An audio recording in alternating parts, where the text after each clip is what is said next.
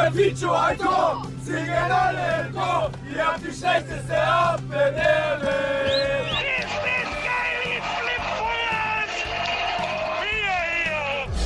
Schanzer Podcast mit Christina Richter. Bei der letzten Folge unseres Schanzer Podcasts mit Thomas Rausch, der euch von den Stadtwerken Ingolstadt, Auto, Bierschneider und Systec präsentiert worden ist, sind wir mit einem kleinen Rätsel aus der 35. Folge rausgegangen. Denn nur Rauschi und meine Wenigkeit wussten zu dem Zeitpunkt, wer der Gast der nächsten Folge, sprich der 36. Folge sein wird. Und äh, diese individuelle Frage, die darf dieser besagte Gast heute auch relativ spät bei der Folge beantworten.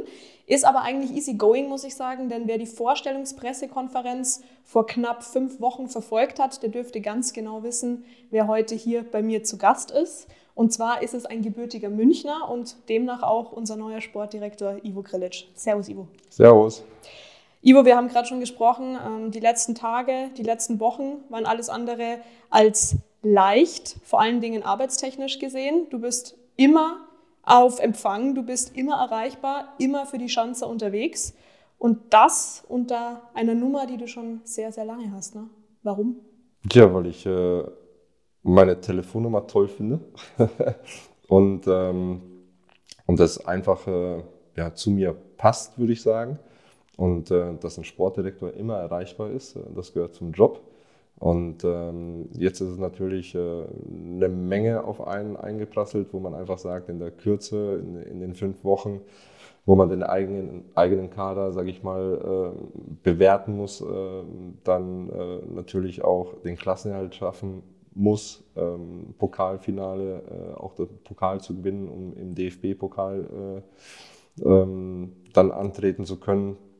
Und äh, natürlich auch, äh, sage ich mal, alles kennenzulernen. Ne? Man ist super toll empfangen worden, aufgenommen worden und äh, viele neue Gesichter, ähm, nette Menschen und äh, Wohnungssuche. Da, da hat man schon einiges vor und dann kommt eben noch die Planung für die kommende Saison und das ist halt dann eine Menge. Also ich kann jetzt mal sagen, ich habe dich heute noch nicht angerufen, also mindestens einmal täglich mache ich das eigentlich, so gefühlt zumindest, oder? Ähm, wie viele Anrufe hast du heute dennoch schon erhalten? Also bis jetzt waren es, glaube ich, erst 30. Das ist, das ist okay, äh, wenn man die ganzen Termine, die man dann vielleicht noch nebenbei hat, ne, äh, hat man ja auch noch. Ähm, ja, aber man hat so vielleicht am Tag so 60, 70 Anrufe, beziehungsweise dann auch noch 30, 20, 30 Mails. Und dann WhatsApp möchte ich ja gar nicht äh, sprechen, weil das, äh, da schaffe ich es gar nicht, äh, alle zu beantworten. Das kann ich jetzt schon mal sagen. Als du vorgestellt worden bist, eben vor gut fünf Wochen bei uns hier auf der Schanz, da hast du nur gemeint, boah, du kommst gar nicht mehr hinterher mit deinen WhatsApps. Also meine, glaube ich, hast du dann irgendwie abends um 22 Uhr oder so beantwortet gehabt, ne? Ja, aber, aber ich versuche halt, ich versuche halt wirklich alle zu beantworten. Ne? Also äh, die Aufgabe ist es ja auch von uns allen, sage ich mal, jede Mail zu beantworten, jede WhatsApp zu beantworten, jeden Anruf in Abwesenheit zu beantworten, äh, zurückzurufen und das gehört halt einfach zum Job dazu. Und am Anfang, wenn man dann eben irgendwo neu ist, dann äh, kommt einiges mehr an und äh, da müssen wir dann eben schauen, dass wir im Team alles dann beantworten. Ist bei dir also schon frühstückstechnisch Bambule angesagt, telefontechnisch? Ja, aber ich habe da, hab da für mich so ein, ein, Stück weit, wo ich sage, ich nehme Telefonate erst ab halb zehn, sage ich mal, externe an, dass ich da zumindest in der Früh mal Zeit habe, äh, für mich alle äh, Hausaufgaben zu machen und mal einfach zu sagen, okay, ab halb zehn bis abends um, um acht, wenn man dann arbeitet, das reicht dann auch. Was sind so deine Hausaufgaben, die du vor halb zehn dann noch zu erledigen hast? Äh, unter anderem Teambesprechungen, unter anderem Trainer, äh, ob mit Didi Beiersdorfer, ob es dann, sage ich mal, interne Besprechungen sind äh, oder eben Vertragsverhandlungen, wo ich sage, die eben wichtig sind. Ähm, und da beginnt der Tag meistens so gegen 8 Uhr morgens und, ähm, und die kann ich halt dann in der eineinhalb Stunden dann wirklich in Ruhe dann auch machen. Du merkst schon, wir sprechen eigentlich schon von deiner Position als Sportdirektor bei den Schanzern und damit sind wir eigentlich schon mittendrin in unserer ersten Kategorie, die sich nennt Unsere Spielzeit. Du hast schon gesagt, Endspurtphase in der Liga und ich muss auch ehrlich sagen, es war gar nicht so einfach, einen gemeinsamen Termin zu finden. Da bin ich letzte Woche auf dich zugegangen und du hast gemeint, boah, Christi, nächste Woche ja, allerdings nur donnerstags zwischen 11 und 12. Klare Aussage. Deutlich, klar, und wir haben es geschafft. Wir sitzen heute hier. Ich muss aber auch sagen, Du hast gerade gesagt, um halb zehn geht dein Tag eigentlich so los, vor Ort dann wahrscheinlich so richtig. Du warst recht verwundert, dass die Kolleginnen und Kollegen der Geschäftsstelle so früh schon da sind, also teilweise um acht, halb neun. War das in der Vergangenheit bei dir anders? Mm, hier möchte ich gar nicht so, ein Stück weit vergleichen, weil ich einfach sage, in Duisburg ist einfach die Geschäftsstelle ist im Stadion und äh, Trainingsbetrieb äh, ist in Meiderich. Das heißt, das sind zwei unterschiedliche Orte. Und daher kann ich das auch gar nicht so äh, beurteilen. Und äh, hier, was mir halt auch auffällt, ja, du sagst ab halb zehn, aber ich bin ja auch schon ab circa acht bin ich ja im Büro. Und ähm, ich habe es halt gerne, wenn ich dann morgens dann äh, die meisten Mitarbeiter begrüßen kann, wenn ich dann eben hochgehe. Und was mir hier halt sehr gut gefällt, ist, dass wirklich alles äh, in einem Haus passiert. Das heißt Geschäftsstelle, NLZ, Profis, und das heißt eben dieses Miteinander und äh, ist dann schon viel intensiver und das äh, ist natürlich sehr schön. Und kurze Wege sind es eigentlich auch, ne? Genau, finde ich super. Du hast jetzt gerade schon gesagt, wann dein Tag so startet, aber vielleicht kannst du uns mal mitnehmen, wie so ein typischer Arbeitsalltag bei dir bei Ivo Grilic aussieht. Typischer Arbeitsalltag. Ähm, ja, wie gesagt, um 8 Uhr beginne ich dann, äh, bin dann Pi mal Daumen 8, kurz nach 8 im Büro. Das heißt dann, ähm, da mache ich die Telefonate oder Gespräche, die in meinen Augen sehr wichtig sind. Dann gehört natürlich auch Mails beantworten dazu, ähm, eben vielleicht was eben am Tag äh, aus meiner Sicht wichtige Aufgaben sind, die versuche ich dann zu erledigen. Ab halb zehn beginnen dann gewisse Meetings ähm, und da denke ich mir immer, dass eben 24 Stunden äh, nicht immer ausreichend sind, äh, dass der Tag zu wenig Stunden hat. Und ähm, dann gehört natürlich auch dazu, sage ich mal, mit dem Staff-Team zu sprechen, Trainerteam, äh, Training zu schauen, äh, Gespräche zu führen, äh, Planungen voranzutreiben, wie momentan eben die Kaderplanung, vielleicht äh, Struktur ein bisschen zu verändern, zu verbessern. Ähm, und dann am, am, späten Nachmittag oder am frühen Abend gibt es dann noch immer wieder Telefonate, Videocalls und äh, irgendwann gegen 20 Uhr, gestern war es eher 20.30 Uhr, sage ich dann eher, okay, es langt dann auch irgendwann mal. Ne? Und dann freue ich mich auf das Abendessen und dann ein bisschen ausklingen lassen und dann mit vollem Elan wieder am nächsten Tag dasselbe ich oder wollt, ähnliche. Ich wollte gerade sagen, gibt es auch irgendwann mal Essenslots? Ja, habe ich mir jetzt äh, eingetragen, weil die erste Zeit kam ich gar nicht zum Essen. Und jetzt habe ich mir wirklich in meinen Kalender immer so eine Stunde genommen, wo ich dann sage, okay, die Stunde zum Essen. Äh, muss aber zustande gestehen, ich telefoniere währenddessen. Ja, also das heißt, äh, so jetzt eine Stunde abzuschalten, nein, funktioniert nicht. Da, sage ich mal, haben wir eine hervorragende Küche äh, im Hause und ähm, das Essen schmeckt wirklich äh, sehr lecker. Und dann wird aber neben dem Essen wird aber auch gearbeitet. Also Kompliment ans Campo 04. Jawohl. Jetzt nochmal rückblickend zu deiner Vorstellungspressekonferenz vor rund fünf Wochen. Da hast du gesagt gehabt, dein erster Tag ist sehr aufschlussreich gewesen. Wie waren denn jetzt die ersten fünf Wochen für dich? Genauso aufschlussreich. Also äh, es ist einfach, ähm, sportlich gesehen äh, läuft es ja nicht äh, wirklich rund. Es hat ja einen Grund, warum äh, Trainer und ich eben neu dazugekommen sind. Und äh, jede Trainingseinheit, jedes Ergebnis, ob Siege oder Niederlagen, äh, geben Erkenntnisse und äh, für uns gute Erkenntnisse, um eben gewisse Dinge entweder so zu belassen oder eben Veränderungen vorzunehmen. Und das ist halt immer ähm, sehr aufschlussreich. Fünf Wochen, die du jetzt hier bist, fünf Wochen, wo du den FCI erlebt hast, wo man auch dich schon an der Linie erleben durfte, an der Bank oder auf der Bank erleben durfte. Und man hat schon das Gefühl, du bist hier angekommen. Was hat der FCI bisher mit dir gemacht, außer deine neue Frisur? Nur weil die kürzer geworden ist? Ja. Okay. Ähm, was hat der FCI mit mir gemacht? Also A, das, was ich ja eingangs schon gesagt habe, ich bin hier super aufgenommen worden. Alle Menschen sind total offen äh, warmherzig und ähm, es ist ja, wenn man sich als Trainer oder als Sportdirektor für, ein, für einen Verein entscheidet, äh, ist es, glaube ich, für mich immer ganz wichtig zu sagen, ich kann mich mit, mit dem Verein identifizieren, weil nur dann bin ich äh, zu 100 Prozent bei der Sache und ähm, ich glaube einfach, dass der Verein so eine große Wucht hat, und dass wir eben dieses ausschöpfen müssen. Ne? Und natürlich angefangen immer beim Sportlichen, dass wir erfolgreich sein äh, wollen. Ja? Und das muss unser Anspruch sein, eben als FCI, zu sagen, okay, das kann nicht sein, dass wir in der dritten Liga gegen den Abstieg spielen, sondern wir haben ganz andere Ziele, ganz andere Vorstellungen. Ja? Und äh, aus meiner Sicht eben ist der Trainer, wie auch ich, den Anspruch haben wir selber von uns. Ja? Und ähm, deswegen äh, bin ich mir auch sicher, dass wir beide ganz gut zum FCI passen, andersrum genauso. Und ähm, jetzt hat man eben zwei Leute äh, auf gewissen Positionen, die eben für Nachhaltigkeit stehen, das heißt auch nicht als Wandervögel bekannt sind ähm, und die auch eine klare äh, Philosophie haben und das, äh, sage ich mal, mit Didi Beiersdorfer und äh, ähm, glaube ich, sehr viel Kompetenz an den Tag äh, bringt und äh, wir natürlich äh, so viel Power reinstecken wollen, äh, um eben in nächster Zeit äh, wieder viel erfolgreicher zu sein. Jetzt hast du gerade die Negativserie angesprochen. Man hatte natürlich vor der Saison ganz andere Ziele. Man wollte oben angreifen und irgendwann hat sich dann das Abstiegsgespenst bemerkbar gemacht. Das Ganze hat sich natürlich auch in der Laune der Mitarbeiterinnen und Mitarbeiter bemerkbar gemacht. Und ich muss ganz ehrlich sagen, du bist ein Mensch, du kannst die Leute sehr schnell lesen, habe ich den Eindruck. Und du bist sehr direkt. Ich kann mich noch gut an unser erstes Gespräch erinnern. Und da hast du schon so ein bisschen Gefühl für die einzelnen Personen oben in der Geschäftsstelle gehabt. Kaum, dass du den Fuß in die Geschäftsstelle gesetzt hattest. Was war da so dein erster Eindruck von den Mitarbeiterinnen und Mitarbeitern? Danke fürs Kompliment. Gerne. Ähm, ja, man muss das Große und Ganze sehen. Ne? Also jetzt als dadurch, dass ich selber mal Fußball gespielt habe, ähm, weiß ich natürlich, wie ein Spieler ein Stück weit tickt. Ja? Ähm, aber trotzdem haben Fußballer eine gewisse Verantwortung für den Verein, für den Arbeitgeber, für die Region, eine Vorbildfunktion.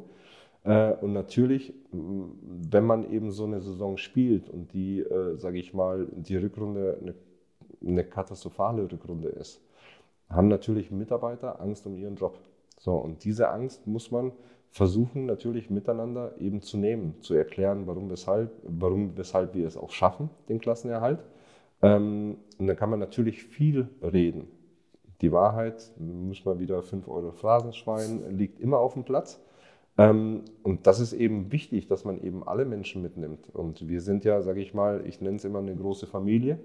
Und da gehört die Geschäftsstelle dazu, wie Catering, egal wer es ist, welcher Mitarbeiter hier. Und da ist es halt wirklich wichtig, dass man eben versucht, alle Menschen mitzunehmen und ein gutes Gefühl zu geben. Am Ende liegt es immer auf dem Platz, dass die Mannschaft eben Gas gibt. Und das, was du ja auch gesagt hast, es kann nicht unser Ziel sein, als FCI gegen den Abstieg in der dritten Liga zu spielen. Jetzt ist es so, ihr seid fünf Wochen hier. In den fünf Wochen habt ihr auch schon einiges miterlebt. Zwei Siege, aber dann dennoch auch drei Niederlagen. Wir sind aber trotzdem eingezogen ins Toto-Pokalfinale in Illertissen. Mhm. Nichtsdestotrotz befinden wir uns jetzt aktuell auf Tabellenplatz 14. Inwiefern kannst du als neuer Impuls jetzt Einfluss auf das Geschehen innerhalb der Mannschaft nehmen? Ähm, wir können natürlich das ja, den Fußball nicht neu erfinden. Ja, es hat gewisse Gründe. Man, man darf auch nicht vergessen, dass wir extrem viele Verletzte haben. Wenn man einfach nur äh, die Aufstellung in der Hinrunde anschaut und die Aufstellung in der Rückrunde, da ist schon, äh, sage ich mal, eine, eine große Veränderung ähm, vorhanden. Und, ähm, und noch dazu ähm, vielleicht das Quäntchen Glück, was man in der Hinrunde hatte, hatte hat man jetzt momentan nicht. Ähm, einfaches Beispiel, wenn man eben sieht, ähm, jeder hat von uns erwartet, dass wir zum Beispiel im ersten Spiel gegen Meppen unter uns, dass es eine Selbstverständlichkeit ist, eben dort zu gewinnen. Ja, wir hatten auch das Quäntchen Glück, dass wir dort gewinnen. Am Ende war es souverän. Ähm, aber anhand der Ergebnisse jetzt von Meppen sieht man aber auch, gegen wen die in letzter Zeit äh, punkten. Und deswegen ist der Sieg für uns enorm wichtig gewesen. Äh, und natürlich auch ins Pokalfinale äh, einzuziehen, äh, jetzt gegen Elatissen dann Anfang Juni. Und das wird auch nochmal ein extrem wichtiges Spiel für uns sein. Und ähm, der Sieg gegen, gegen Ferl war äh, von der Art und Weise war schon so, wie wir uns das vorstellen. Ja, aber äh, Michael und ich sind auch keine Zauberer und können äh, nicht nur durch unsere Anwesenheit oder durch die Gespräche können wir gewisse Dinge dann nicht verändern. Das braucht natürlich auch Zeit, gewisse Veränderungen auch voranzutreiben, äh, auch personell, vollkommen klar.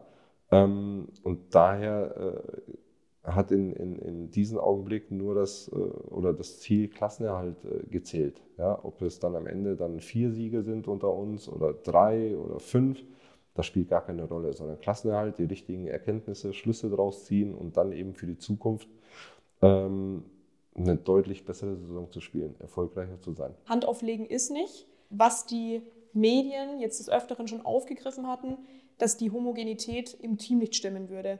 Jetzt bist du fünf Wochen hier. Wie hast du das ganze Mannschaftsgefüge für dich bisher so erlebt? Es ist natürlich immer einfach zu sagen, wenn man eben so eine Negativserie hat, dann kann man alles kritisieren, weil einfach die Ergebnisse nicht stimmen. Ähm, ich glaube, wir müssen davon wegkommen, dass man jetzt sagt, eine Mannschaft muss sich außerhalb des Platzes äh, super verstehen und Best Friends sein und immer miteinander was unternehmen. Nein, ich habe eine klare Vorstellung, dass eben Spieler auf dem Platz sind, die angestellt sind bei uns, die ihre Leistung abrufen sollen, äh, die natürlich, sage ich mal, äh, das Glück haben, ihrem, ihr Hobby zum Beruf gemacht zu haben.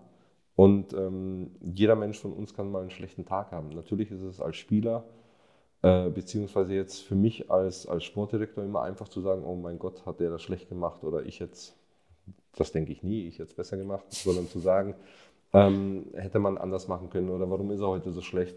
Aber wir vergessen immer, das sind Menschen und keine Maschinen, wo man einfach einen Knopf drückt und der ruft seine hundertprozentige Leistung wieder ab. Von daher ist es unsere Aufgabe, eben in so einer Situation auch die Mannschaft äh, dahin zu bringen, dass sie zumindest für den Tag das Bestmögliche abliefern kann. Und jetzt, äh, ob die Mannschaft ähm, sich untereinander versteht oder nicht, da kenne ich so viele Beispiele aus meiner Karriere als Fußballer, wo ich sage, wir waren auch nicht immer Best Buddies und äh, da sind schon mal die eine oder andere Sache, wo ich dann sage, das ist grenzwertig, aber entscheidend ist immer für mich, dass die Mannschaft, äh, die auf dem Platz steht oder dann an dem Tag im Kader ist, alles dafür tut, um erfolgreich zu sein. Da muss es ein Miteinander geben. Und das ist für mich entscheidend. Und, äh, aber wie gesagt, das ist, das ist äh, glaube ich, wenn ich jetzt anfangen würde, das aufzuzählen, wie ich das denke, dann glaube ich, wird unser Podcast A vier, fünf, sechs Stunden dauern. Und da geht es dann auch zu sehr in die Tiefe, wo ich dann eher der Mensch bin, das wird alles intern geklärt. Ne? Und äh, dass nicht alles rund läuft, zeigen die Ergebnisse. Wie schafft man es jetzt dennoch, eine Gruppe bei Laune zu halten? Also es gibt jetzt so Kandidaten, beispielsweise Tim Cevea, der durch sein Tor im Halbfinale in Erlangen jetzt plötzlich voll bei euch auf dem Radar war, jetzt auch sein Debüt machen durfte für uns von Anfang an, hat dann ein Tor gemacht, der zuvor teilweise gar nicht mal im Kader gewesen ist. Und dann gibt es diejenigen, die vielleicht vor kurzem noch gespielt haben, jetzt nicht mehr im Kader sind oder auf der Bank sitzen. Ich finde das schwierig, äh, einen Spieler zu sagen, wie kann man einen Spieler bei Laune halten. Also äh, A ist er angestellt, er hat einen Arbeitsvertrag, also erwarte ich äh, von dem Spieler, von jedem Einzelnen oder, oder auch von jedem einzelnen Mitarbeiter, dass er eben an dem Tag seine Leistung abruft und das so lange, so lange wie sein Arbeitsvertrag geht.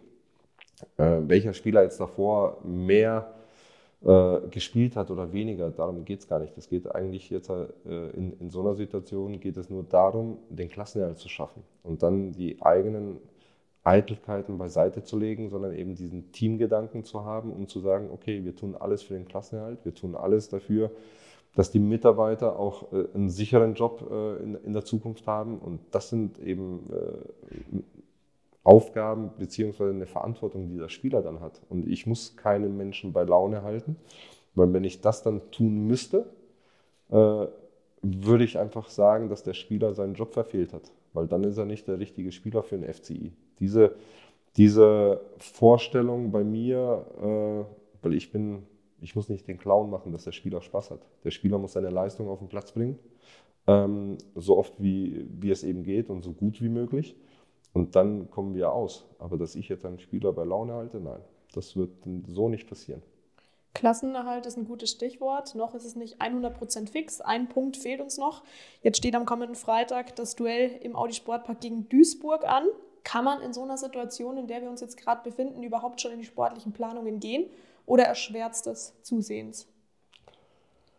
Ja, wir brauchen, wir brauchen, also A möchten wir äh, am Freitag gegen Duisburg unbedingt gewinnen damit wir eben wieder zu Hause äh, unsere Bilanz aufbessern. Ähm, und ähm, natürlich laufen die Planungen im Hintergrund. Ja, äh, es ist noch nicht zu 100% fix, von daher äh, hoffe ich und wünsche mir, dass wir es eben am Freitag fix machen, damit äh, wir einen Haken dran machen können und dann wirklich nur noch zukunftsorientiert denken und auch so arbeiten. Vier Spiele sind es, drei in der Liga, eins im Toto-Pokal. Was ist in deiner Meinung nach drin noch in der Saison? Wir wollen natürlich jedes Spiel gewinnen. Das ist ja, äh, wir treten ja jedes Spiel an, egal gegen wen es geht, dass wir gewinnen wollen. Ja, äh, wenn man jetzt eben sieht, äh, MSV äh, kommt zu uns, ähm, momentan ähm, spielen die äh, sehr erfolgreich, äh, sehr viel Mentalität auf dem Platz, kommen über Team Spirit, ähm, sind in einer sehr guten Verfassung. Ähm, und dann hast du ja auch noch Aue und äh, Elversberg äh, und dann eben Pokalfinale. Also wie gesagt, wir wollen jedes Spiel gewinnen. Ob wir es am Ende schaffen, ist äh, das, äh, ich habe keine Glaskugel. Schön wär's, ne? Dann könnte ich dir viel bessere Antworten geben. Ähm, aber, aber wie gesagt, Priorität, Klassenerhalt und Pokalfinale natürlich gewinnen.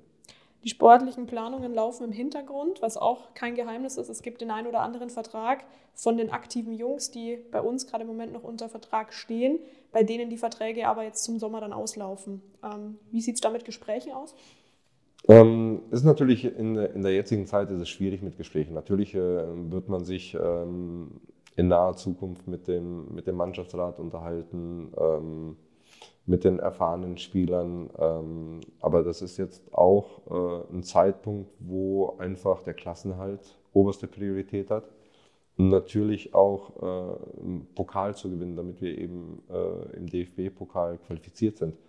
Und äh, jetzt die Gespräche so weit zu führen, um dann zu sagen, okay, mit dir planen wir nicht mehr oder wie auch immer, macht äh, zum jetzigen Zeitpunkt äh, wenig Sinn. Ja, weil ähm, ich denke einfach, dass jeder Spieler noch die Möglichkeit hat, bis zum letzten Tag hier äh, eben sich zu beweisen, um zu sagen, ey, für die Zukunft könnt ihr mit mir planen. Ja? Äh, und dann werden eben nach dem letzten Spiel, ähm, Tag danach, werden sehr viele Gespräche geführt, beziehungsweise mit allen Spielern. Und da werden wir dann auch sagen, wo die Reise hingeht. Wer jetzt bei solchen Gesprächen dabei ist, ist logischerweise du. Michael Kölner gehe ich jetzt mal von aus, Didi Beiersdorfer und wer noch? Man wird mit jedem Spieler einzeln sprechen. Ja, also, also jetzt mit dem Mannschaftsrat werde ich mich jetzt unterhalten, aber auch in mhm. Einzelgesprächen. Ne? Also nicht als Gruppe, sondern in Einzelgesprächen. Und ähm, danach, nach der Saison, werden wir mit jedem einzelnen Spieler sprechen, was wir von den Spielern erwarten, was wir äh, einfordern, nicht wünschen, sondern einfordern ähm, weil der FCI hat eine klare Erwartungshaltung von seinen Spielern und natürlich auch mit den Spielern sprechen, wo die Verträge auslaufen äh, oder wo man sagt, äh, es macht in unseren Augen keinen Sinn mehr. Und deswegen sage ich einfach, die Spieler haben eben bis zum letzten Tag die Möglichkeit, äh, uns vom Gegenteil zu überzeugen. Lass uns noch ganz kurz bei Michael Kölner bleiben, der ja zeitgleich mit dir damals vorgestellt worden ist. Jetzt muss man auch sagen, ihr habt viel Zeit miteinander verbracht, nicht nur hier mehr oder weniger Tür an Tür, sondern eigentlich auch in eurem Hotel, ne? Jawohl, war super lustig. War super lustig, aber äh, Michael und ich kennen uns schon lange. Ähm, immer wieder, wenn wir gegeneinander gespielt haben ähm, und äh, waren uns früher immer sympathisch, aber jetzt so beruflich hatten wir wenig miteinander zu tun. Äh, und von daher, sage ich mal, war es jetzt äh, fünf Wochen eine, eine, super schöne Zeit mit ihm, ähm, da er als Mensch auch super ist. Und äh, jetzt haben wir aber beide, sage ich mal, Wohnungen gefunden, weil wir ja auch immer gesagt haben, wir sind nicht so die Hotelmenschen. Aber wir wollten uns halt, äh, sage ich mal, äh, die komplette Energie eben in die Aufgabe reinstecken. Das heißt Klassenerhalt. Und das war, das ist äh, nach wie vor die oberste Priorität. Und ähm, zeigt aber auch, dass äh, Michael und ich äh, ein Stück weit natürlich auch äh, darüber hinausdenken, um zu sagen, ey, wir müssen jetzt langsam mal umziehen, äh, heimisch werden, ist ganz wichtig und eben auch in Ingolstadt wohnhaft äh, werden, weil das ist für uns auch äh, Priorität. Ich meine, der, der, Michael könnte auch in München wohnen bleiben. Ich komm, bin gebürtiger Münchner, bei meinen Namen hört man es auch raus.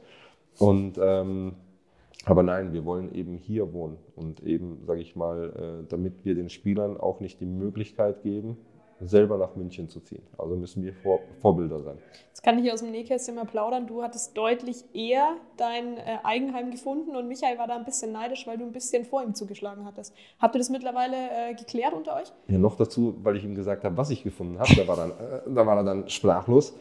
ähm, ich habe aber auch zu Michael gesagt, ich bin der Jüngere, habe ich also mehr Energie. Ne? Ähm, nee, Spaß beiseite. Ähm, wir waren beide sehr intensiv am Suchen und äh, haben beide, glaube ich, äh, sehr schnell was gefunden. Und, äh, aber wir haben es äh, untereinander geklärt. Okay, sehr gut. Also, als er die Bilder auf jeden Fall gesehen hat, war er glatt neidisch, das kann ich auf jeden Fall sagen. ähm, wir haben dich ja schon mehrfach gefragt gehabt, warum Michael genau der Richtige für den FCI ist. Jetzt hast du ihn fünf Wochen noch näher, noch intensiver kennengelernt. Wie sieht deine Antwort heute aus? Also A ist er ja, sage ich mal, er ist ein feiner Mensch. Neben der fachlichen Kompetenz, die er hat, ist er sehr strukturiert, ähm, hat klare Vorstellungen, hat, ähm, sage ich mal, Nürnberg äh, 60 auch schon große Tradition, äh, Traditionsvereine gehabt. Ähm, und ich glaube einfach, was heißt ich glaube, ich bin mir sicher, dass wir mit Michael eine, eine erfolgreiche Zeit haben werden weil er eben äh, als Trainer vieles verkörpert, was wir als FCI haben wollen. Ja, A, erfolgshungrig, B, Visionen, Philosophie klar strukturiert und natürlich auch fachlich top. Und deswegen äh, passt er perfekt zu uns. Didi Beiersdorfer hat damals gemeint gehabt, er hätte dich angerufen und dann wurde alles so in die Wege geleitet und alles kam Schritt für Schritt. Man ist dann in Gremien vorgestellt worden. Aber wie muss man sich das vorstellen, was da dazwischen alles passiert, bis die Tinte dann auf dem Vertrag letztlich trocken wird, Ivo? Ich glaube halt, äh, nachdem Didi und ich das erste Mal telefoniert haben, das war ja, das erste Telefonat ging schon auf jeden Fall weit über eine Stunde ähm, ist es ja einfach, man lernt sich ja kennen. Ja? Äh, man lernt sich kennen, man lotet aus, passt man zueinander, wie sieht es fachlich aus, wie sieht die Vision des Vereins, äh, des neuen Sportdirektors aus, äh, macht das Sinn? Äh, wahrscheinlich wird dann auch geprüft, ist der menschlich okay, wie auch immer. Also es sind einfach Dinge, wo ich glaube, äh, wo man als, als Verein natürlich äh, alles drei, vier, fünfmal hinter, äh, hinterfragt und natürlich auch in den Gremien bespricht, weil man ja normalerweise mehrere Kandidaten hat. Und man wägt dann ab, was ist das Beste oder wer passt am besten zu uns. Und das ist einfach das, das normale Prozedere. Ja? Und ähm, das, was ich ja irgendwann mal gesagt habe, man hat keine Glaskugel. Hinterher ist man immer schlauer. Ne? Also wenn ich die Lottozahlen ausfülle, äh, am, am, Donnerstag beispielsweise, äh, dann kann ich sie dir am Sonntag auch äh, mit sechs richtigen äh, sagen. Ja? Und ähm, von daher, sage ich mal, waren es tolle Gespräche, auch äh, mit, äh, mit den ganzen Gremien, wo ich dann ähm, auch die Überzeugung hatte, dass, dass es passen könnte, ja? von beiden Seiten. Ob es dann so ist, werden wir ja dann sehen haben wir jetzt noch genug Zeit. Genau, das ist ja bekanntlich kein Wandervogel. Ne? Ja. Kommunikation ist das A und O. Wie wichtig ist es denn in der Transferphase, vor allen Dingen frühzeitig zu kommunizieren? Ich bin eher relativ spät dazu gekommen. Und das ist eine Phase, glaube ich, als Sportdirektor, wo man nicht unbedingt, sage ich mal, happy ist, wenn man einen Verein übernehmen kann. Ja, weil es einfach zu viele äh, Punkte gibt, die man dann machen muss und der Tag, wie gesagt, nur 24 Stunden hat. Das, was ich eingangs erwähnt habe, ist eben, dass man sagt, den Kader zu bewerten, äh, die richtigen Schlüsse daraus ziehen, dann neben dem Sportlichen äh, die Klasse zu halten, den, die externen Spieler beziehungsweise vielleicht die Spieler, die man eben in der Zukunft bei uns sieht, die Gespräche äh, hier führen, das heißt die Spieler einladen mit den Beratern, das sind äh, viele Punkte, die dann auf einen einprasseln. Und wenn man dann eben sieht, dass man noch so viele laufende Verträge hat, dass man vielleicht gar nicht die Möglichkeit hat, äh, so viel zu, zu, verändern, was man möchte ja, oder wie man es gerne möchte, äh, ist es natürlich ein schweres Unterfangen. Aber wie gesagt, äh, wir, Michael und ich, denken eben positiv und äh, die, die genauso. Äh, von daher werden wir die Sache gut angehen. Was jetzt teilweise schon die ersten Vereine gut angehen, ist eben diese ganze Transferphase, sprich Verlängerungen. Sie geben Abgänge bekannt äh, für die kommende Saison, aber auch darüber hinaus. Wie verfolgst du denn jetzt, ich nenne es mal die Konkurrenz? Äh, man hat ein Auge drauf, aber äh, Konkurrenz ist mir im Endeffekt, äh, ich bin so ein Mensch, die ist mir vollkommen egal, weil wenn ich einfach sage, wenn wir die Spieler bekommen, die wir gerne hätten, bin ich mir sicher, dass wir eine sehr gute Rolle nächste Saison spielen. Ja, und äh, ich glaube eher, dass die Konkurrenz mehr ein Auge auf uns hat, ja, äh, als andersrum. Und äh, das ist das, was ich möchte. Ja, aber dass wir uns jetzt orientieren, was die Konkurrenz macht, nein. Weil A, wenn sie irgendwas veröffentlichen, ist der Spieler unter Vertrag also haben wir da so und so gar keine Chance. Und äh, wir haben eine klare Vorstellung auch in unserer Kaderplanung und deswegen wir gehen unseren Weg und wir schauen gar nicht, was links oder rechts passiert. Kaderplanung, gutes Stichwort. Wie geht man denn bei der Kaderplanung konkret vor? Ich glaube, du hast ja, äh, sage ich mal, eine Liste mit, äh, mit äh, bestehenden Verträgen. Du hast dann eben die Namen, wo die Verträge auslaufen. Dann äh, sicherlich äh, ist dann auch die Systemfrage äh, relevant. Welches System kann man spielen? Was machen die verletzten Spieler? Wie hoch ist das Budget? Was kann man ausgeben? Was müssen wir noch einnehmen? Und dann, äh, glaube ich, wenn man die Systemfrage für uns beantwortet hat, kann man auch sagen, okay, welcher Spieler passt eben dazu? Mit welchen Spielern wollen wir weitermachen? Ähm, welchen Spieler wollen wir verlängern? Äh, mit welchen wollen wir vielleicht nicht weitermachen.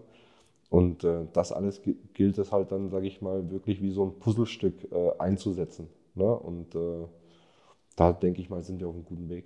Aber es ist ja jetzt wahrscheinlich nicht so, dass du zum Telefonhörer greifst. Ich nenne es mal Spieler XY anrufst und sagst, hey, hier ist Ivo Grilic, hast du Bock, nächste Saison für den FCI zu kicken? Da wird ja bestimmt noch ein Mittelsmann dazwischen sein, sprich Berater und Co.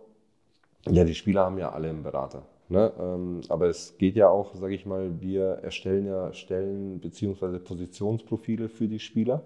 Und das heißt, nach dem suchen wir dann Spieler aus ne? und schauen dann halt, wer ist das äh, oder wer ist der beste Spieler für uns auf, auf der jeweiligen Position. Und natürlich ruft man dann eben Berater an und sagt dann, okay, wir haben Interesse äh, über, äh, bei dem Spieler, wie sieht es da in der Zukunft aus, was können wir machen, äh, hat der Spieler Interesse an, an einem Treffen mit den Beratern. Äh, das ist, gehört halt dann auch dazu. Ja, ähm, Zum und, Tagesablauf? Ja, und ähm, deswegen äh, glaube ich, ist das der ganz normale Vorgang.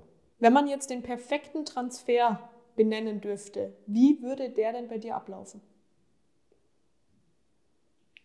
Der perfekte Transfer. Ein perfekter Transfer ist immer das, wenn der Spieler das erfüllt, was wir in ihm gesehen haben oder in ihm sehen und er das auf dem Platz dann zeigt. Das ist für mich der perfekte Transfer. Also deswegen, Spieler sind keine Maschinen. Natürlich haben wir hohe Erwartungen und sagen, ey, der Spieler verdient gutes Geld und der müsste ja äh, immer die Leistung abrufen an dem Tag. Aber für uns, die eben nicht auf dem Platz steht, ist es immer sehr einfach zu sagen, ey, ich hätte das so oder so gemacht. Ne? Ähm, von daher muss man auch Spielern Fehler zugestehen. Ne? Äh, junge Spieler machen mehr Fehler. Dafür äh, ist so ein Stück weit Erfahrung. Und Erfahrung kriege ich nur über Spiele. Ähm, wir alle wollen erfolgreich sein. Wir alle wollen äh, sehen uns woanders. Aber dafür braucht man auch ein Stück weit Zeit. Ja? Und äh, perfekter Transfer, wenn der Spieler einfach das abliefert, was wir in ihm sehen.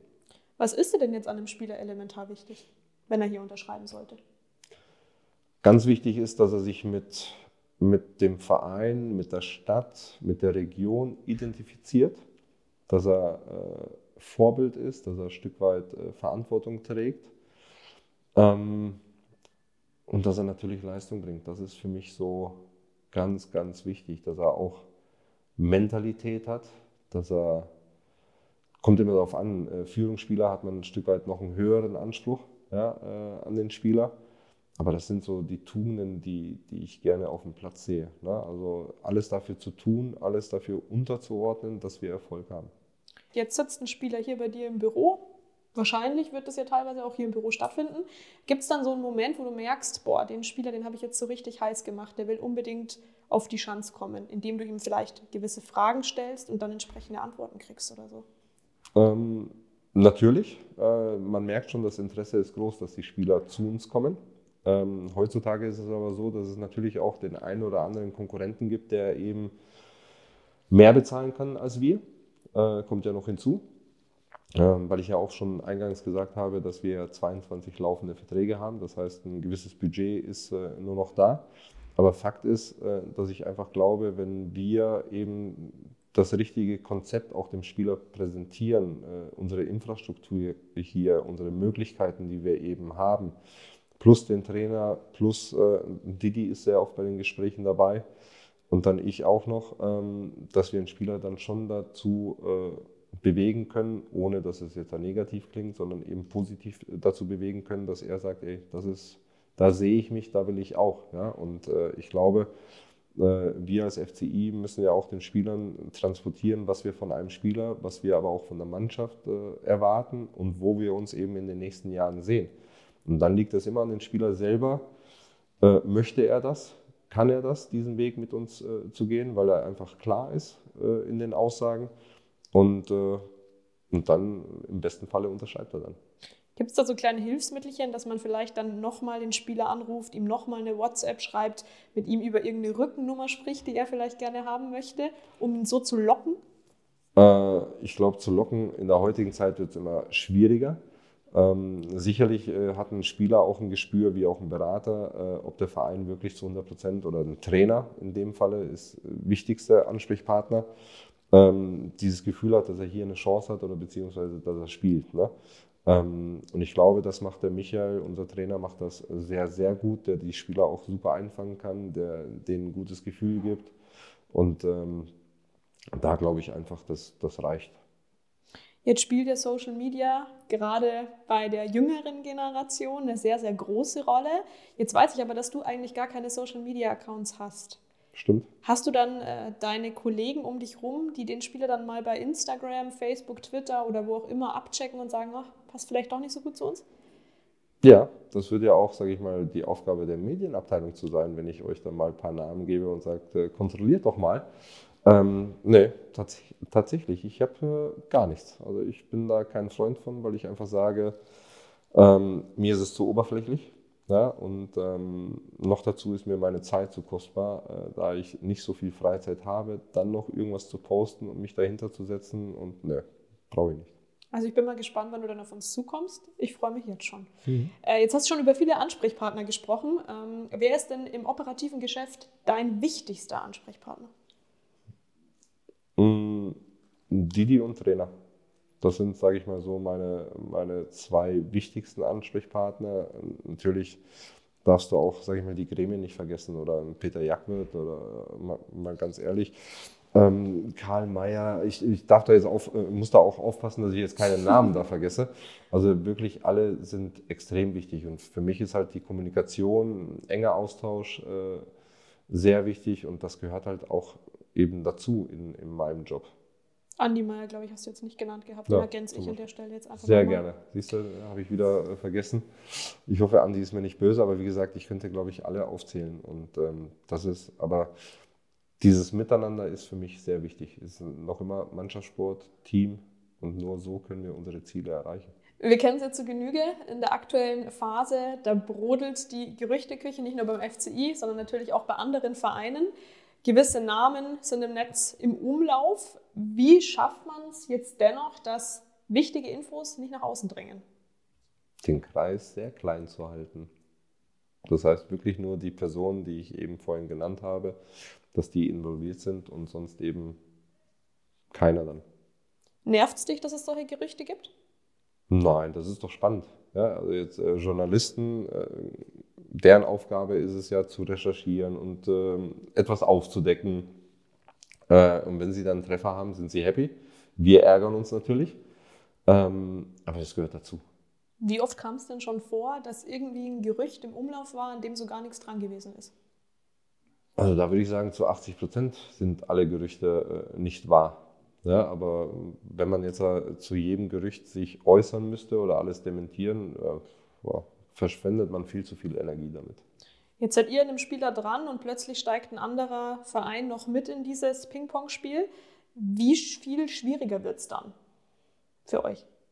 Viel schwieriger, wenn es ein ernsthafter Konkurrent ist oder wenn es eine Liga über uns ist. Noch schlimmer, wenn es zwei Ligen über uns ist. Ähm, aber damit, damit muss man leben. Also Konkurrenz lebt das, äh, belebt das Geschäft. Aber das, was ich ja auch schon gesagt habe, ist natürlich, dass wir erst im April gekommen sind. Das heißt, ähm, die Zeit, die man normalerweise hat, dass man sagt, okay, Äh, so, ein, so, eine Kaderplanung äh, beginnt ja nicht erst im, im April oder März, sondern äh, die beginnt ja schon so gesehen Oktober, September, Oktober in einer Saison. Das heißt, äh, wenn alles ideal läuft, können wir schon im Januar, Februar Spieler verpflichten. Ja, aber jetzt haben wir April bzw. Mai. Ähm, da sind wir natürlich sehr spät dran. Jetzt hast du ja ein großes Netzwerk, gute Beziehungen. Wer sagt das? Ach, das glaube ich. Das okay. habe ich jetzt so erlebt, so am Seitenrand, wenn ich mit dir zu irgendwelchen Interviews gegangen bin, dass du da, glaube ich, sehr gut vernetzt bist. Mm, zieht man da so alte Kontakte dann auch mal an Land, um einen Pitch zu machen?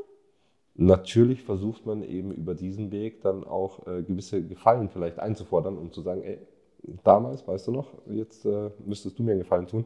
Aber das ist mehr so im flapsigen. Äh, wir wollen eben äh, natürlich die bestmöglichen Spieler zu uns holen.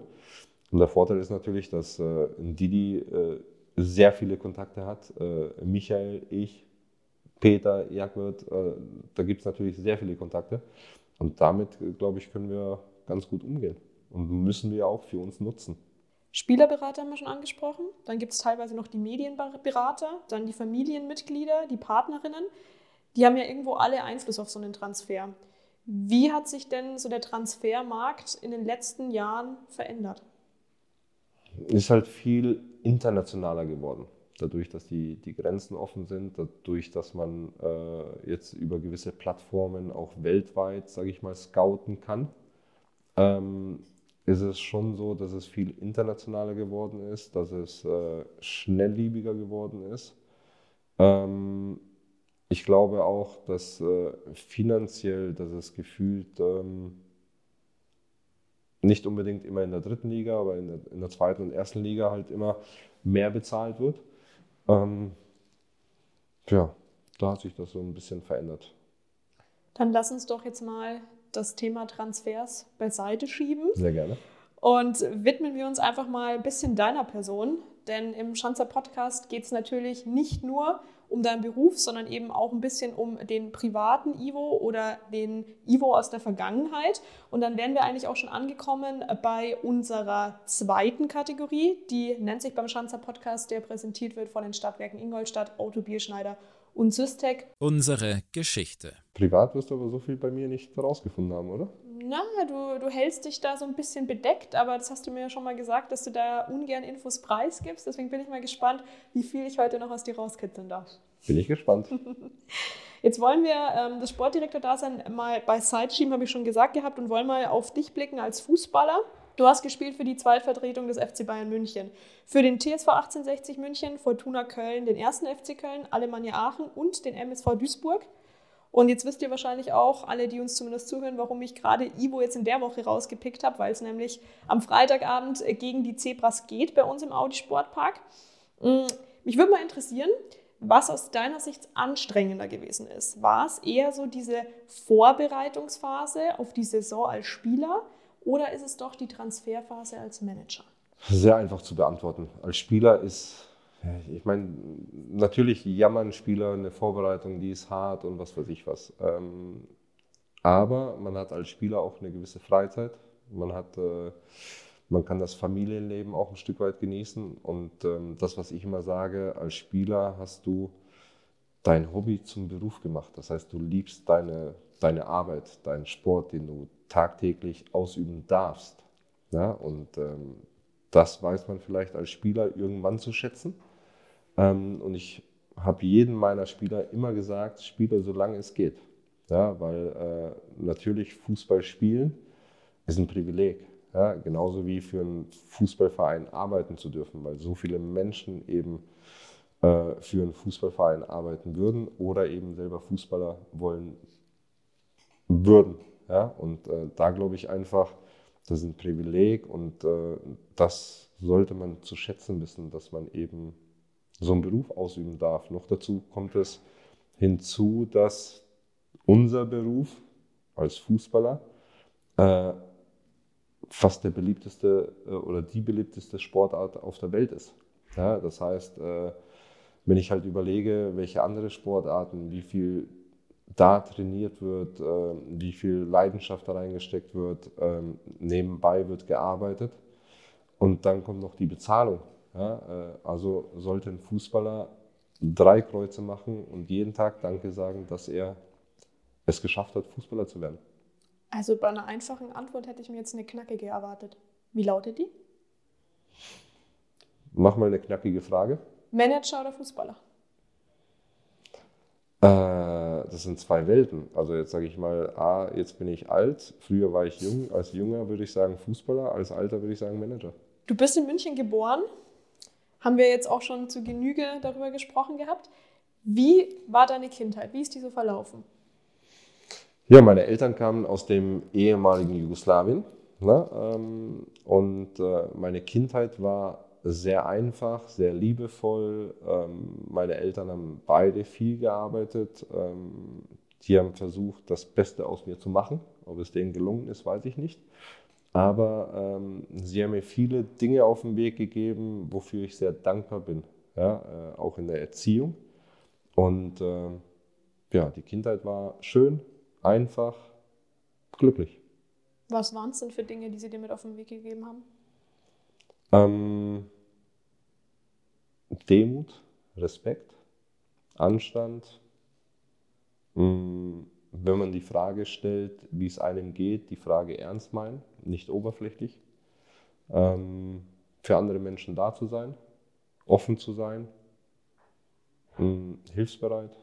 Das sind Dinge, glaube ich, die ich für extrem wichtig finde. Und obwohl du jetzt gebürtiger Münchner bist, finde ich immer noch sehr kurios, ist Bier jetzt was, auf das du echt verzichten kannst, ne? Komplett. Komplett. Jetzt sage ich mal, das Einzige, was ich mal trinke, ist vielleicht ein Radler oder ein Russen äh, und das war's. Ja, also Bier, nö. Aber hast du schon mal probiert gehabt? Ja, ich bin halt mehr äh, Wein, Cognac. Ja, ich meine, selbstgebrannter Schnaps ist auch noch gut, davon gibt es keine Kopfschmerzen. Aber alles in äh, Maßen? Ja, müssen wir dazu sagen, natürlich. ähm, ja, aber Bier, ne. Hängt aber vielleicht auch damit zusammen, dass du in der Zeit vielleicht auch ganz andere Themen im Kopf hattest und der Fußball eigentlich deine Prio 1 war, oder? Der Fußball war immer meine Prio 1. Also Fußball war mein Leben. Das war, ähm, es hat mich glücklich gemacht. Ja, und das war einfach, ich habe nie als Junge oder als Jugendlicher oder dann als junger Erwachsener, habe ich nie gedacht, ich will Profifußballer werden, sondern es war einfach, ich habe so viel Spaß am Fußball, äh, ich möchte einfach nur Fußball spielen. Jetzt habe ich deine ganzen Stationen vorhin schon mal aufgezählt gehabt. Wenn du uns deine Zeit als aktiver Fußballer vielleicht in wenigen Sätzen mal zusammenfassen könntest. Schwierig, ne? Wird schwierig. Ähm, ich war als junger Spieler war ich verrückt, bin dann sehr schnell gereift und hatte einfach eine sehr schöne Zeit als Fußballer und dafür bin ich sehr dankbar. Wie würdest du dich denn als Spielertyp zurückblickend beschreiben? Der alles für den Erfolg getan hat, der aber auch Spaß haben wollte, weil ich sage immer, nur derjenige, der Spaß im Beruf hat, kann erfolgreich sein. In der Kabine oder außerhalb? Überall. Also überall. Und äh, Spaß gehört auch immer dazu. Ja, also ich, auch ein Spieler muss mal raus und feiern dürfen. Ja, also äh, das, das gehört einfach nur dazu. Die Frage wird immer nur sein, wann geht er raus zum Feiern?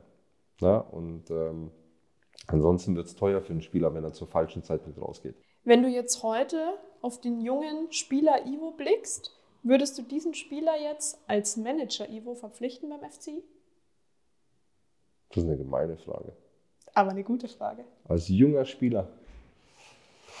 Als junger Spieler hatte ich viele Flausen im Kopf. Das heißt, ich habe äh, gewisse Dinge nicht immer richtig gemacht. Ähm, Welche Dinge?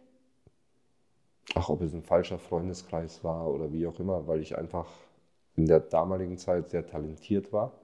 Und meine Fußballkarriere hat damals schon einen leichten Knacks bekommen.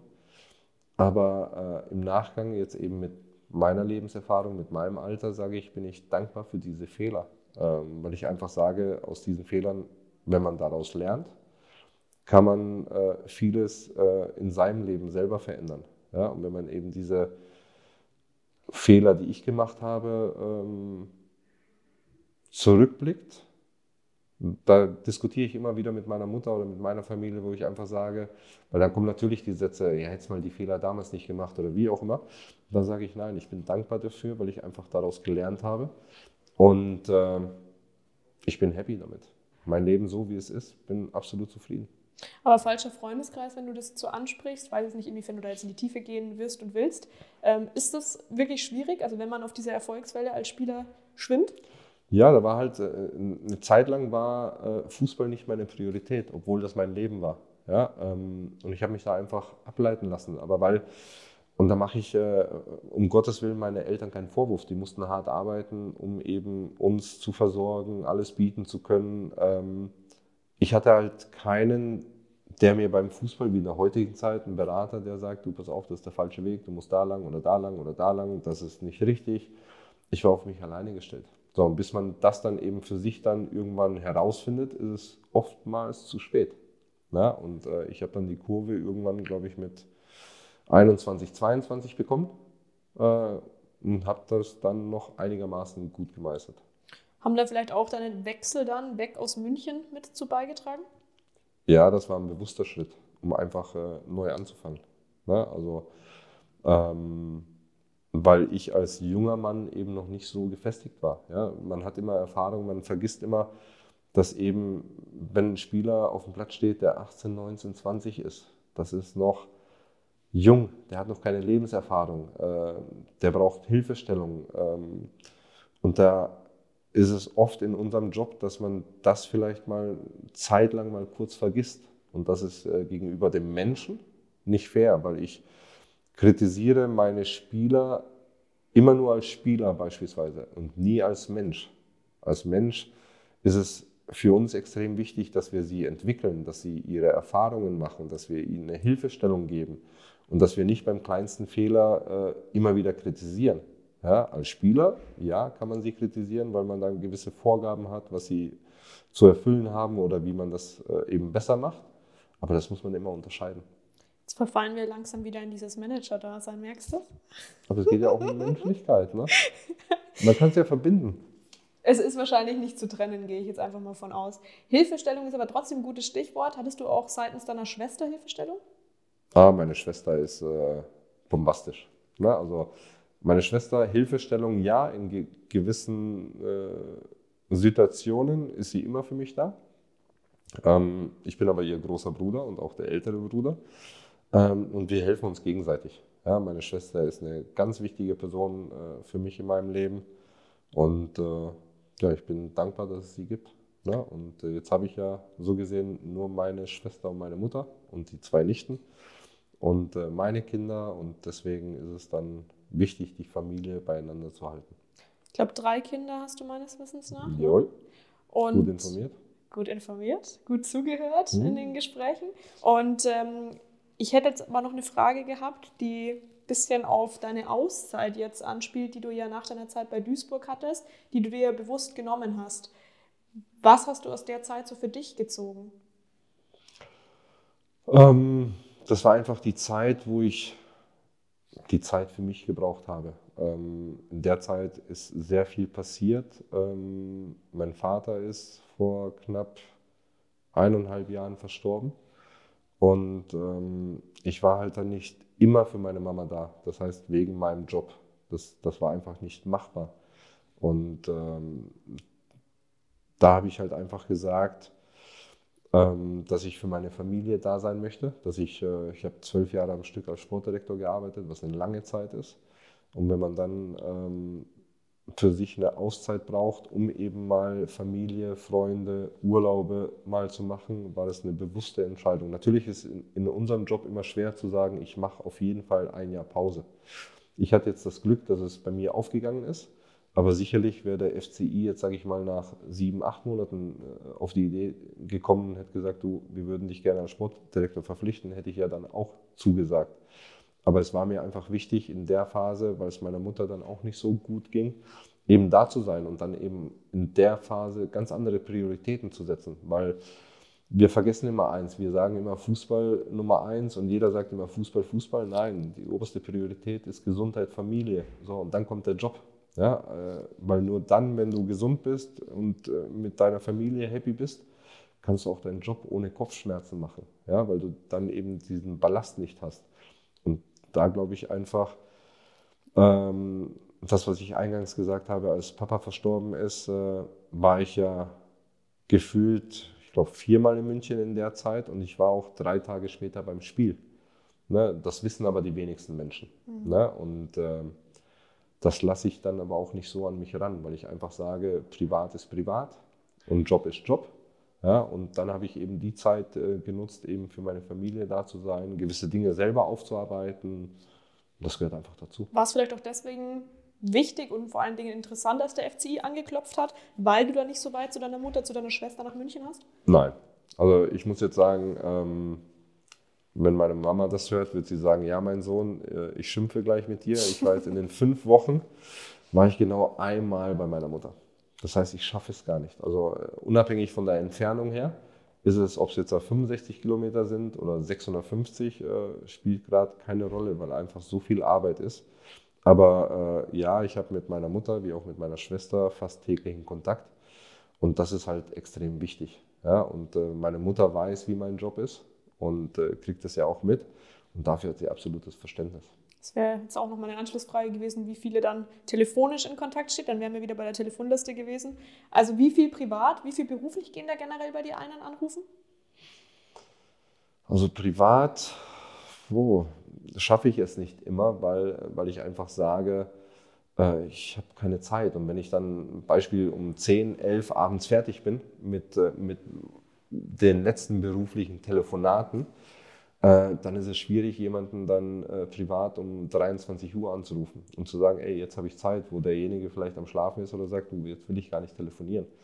Ähm, die Mutter finde ich immer zwei, drei Minuten mittendrin, Schwester auch. Und äh, beruflich ist natürlich deutlich mehr. Was sagen dir deine Kids dazu, wenn Papa Ivo äh, viel am Handy war in der Vergangenheit und das ja auch immer noch ist? Gibt es da den Moment, wo sie dann auch mal sagen, Papa, jetzt mach mal das Handy zu oder klappt den Laptop zu? Nö, die wissen, das ist mein Job. Das äh, ist einfach so, das ist meine Arbeit. Ähm, und das bringt eben dieser Job mit, äh, mit sich und äh, damit können die ganz gut umgehen. Dann lass uns nochmal auf dein Spielerdasein zurückblicken. Wie viel wärst du denn heutzutage als Spieler wert? Was meinst du? Mehr als in der Vergangenheit. Gute Antwort. ähm, in der Kabine ist es ja so, es gibt den Kabinen-DJ. Bei uns ist es Dominik Franke bzw. Jane Hawkins. Da läuft dann mal Black, da läuft dann mal Hip-Hop. Was lief denn bei euch damals? Oh. Damals klingt eigentlich böse. Was damals lief? ist böse, sehr böse. äh, ich weiß gar nicht, hatten wir einen Kassettenrekorder nur oder was? Der war gemein. Ähm, wir hatten gar nicht so die Musik. Das war bei uns einfach zum Spielfahren. Äh, wir waren besser im Feiern, sage ich mal, ne? nach den Siegen. Und, äh, aber einer der besten DJs äh, in der Mannschaft hatte ich mit Kingsley Onuekbu äh, der dann immer nur Schlager aufgelegt hat. Ne? Und jeder hat sich über Schlager beschwert, aber jeder kannte die Lieder und jeder hat da mitgesungen und das war äh, sehr interessant. Bist du denn Firebeast gewesen? Äh, Firebeast ist übertrieben. Ähm, wenn die Mannschaft rausgegangen ist, ich als Spieler natürlich, ähm, war ich natürlich immer dabei, weil ich einfach sage, das dient, äh, sage ich mal, sich auch mal in anderen Situationen kennenzulernen. Und äh, als Spieler hast du nicht immer so oft die Möglichkeit, mal Party machen zu können. Ähm, und deswegen, ich war eher der Mensch, der sehr gerne essen gegangen ist, vielleicht in Bars und das war's dann. Die Leute beobachtet hat, das machst du ja, glaube ich, ganz gerne, ne? Ja, mache ich gerne. Ist immer ganz lustig. Und was äh, ziehst du da so für Erkenntnisse draus? Das ist ja für mich, wenn ich dann meinen mein Kaffee dazu trinke, ist einfach Entspannung. Und ähm, ich glaube, man kann vielleicht ein bisschen draus lesen, aber da gehen wir dann zu weit. Du hast ja nicht nur ligatechnisch gespielt gehabt, sondern warst ja auch mit der Nationalmannschaft viel unterwegs. 16 Einsätze waren es für dich. Ähm, was war denn da so rückblickend vielleicht das besonderste Ereignis, was du da so für dich erlebt hattest? Ja, Nationalmannschaft war sehr spannend. Äh, bin ich ja, glaube ich, sehr spät Nationalspieler geworden. Und als die Anfrage kam, war das ja für mich so, okay, Nationalmannschaft, für Deutschland werde ich ja nicht spielen können, bin ich zu schlecht.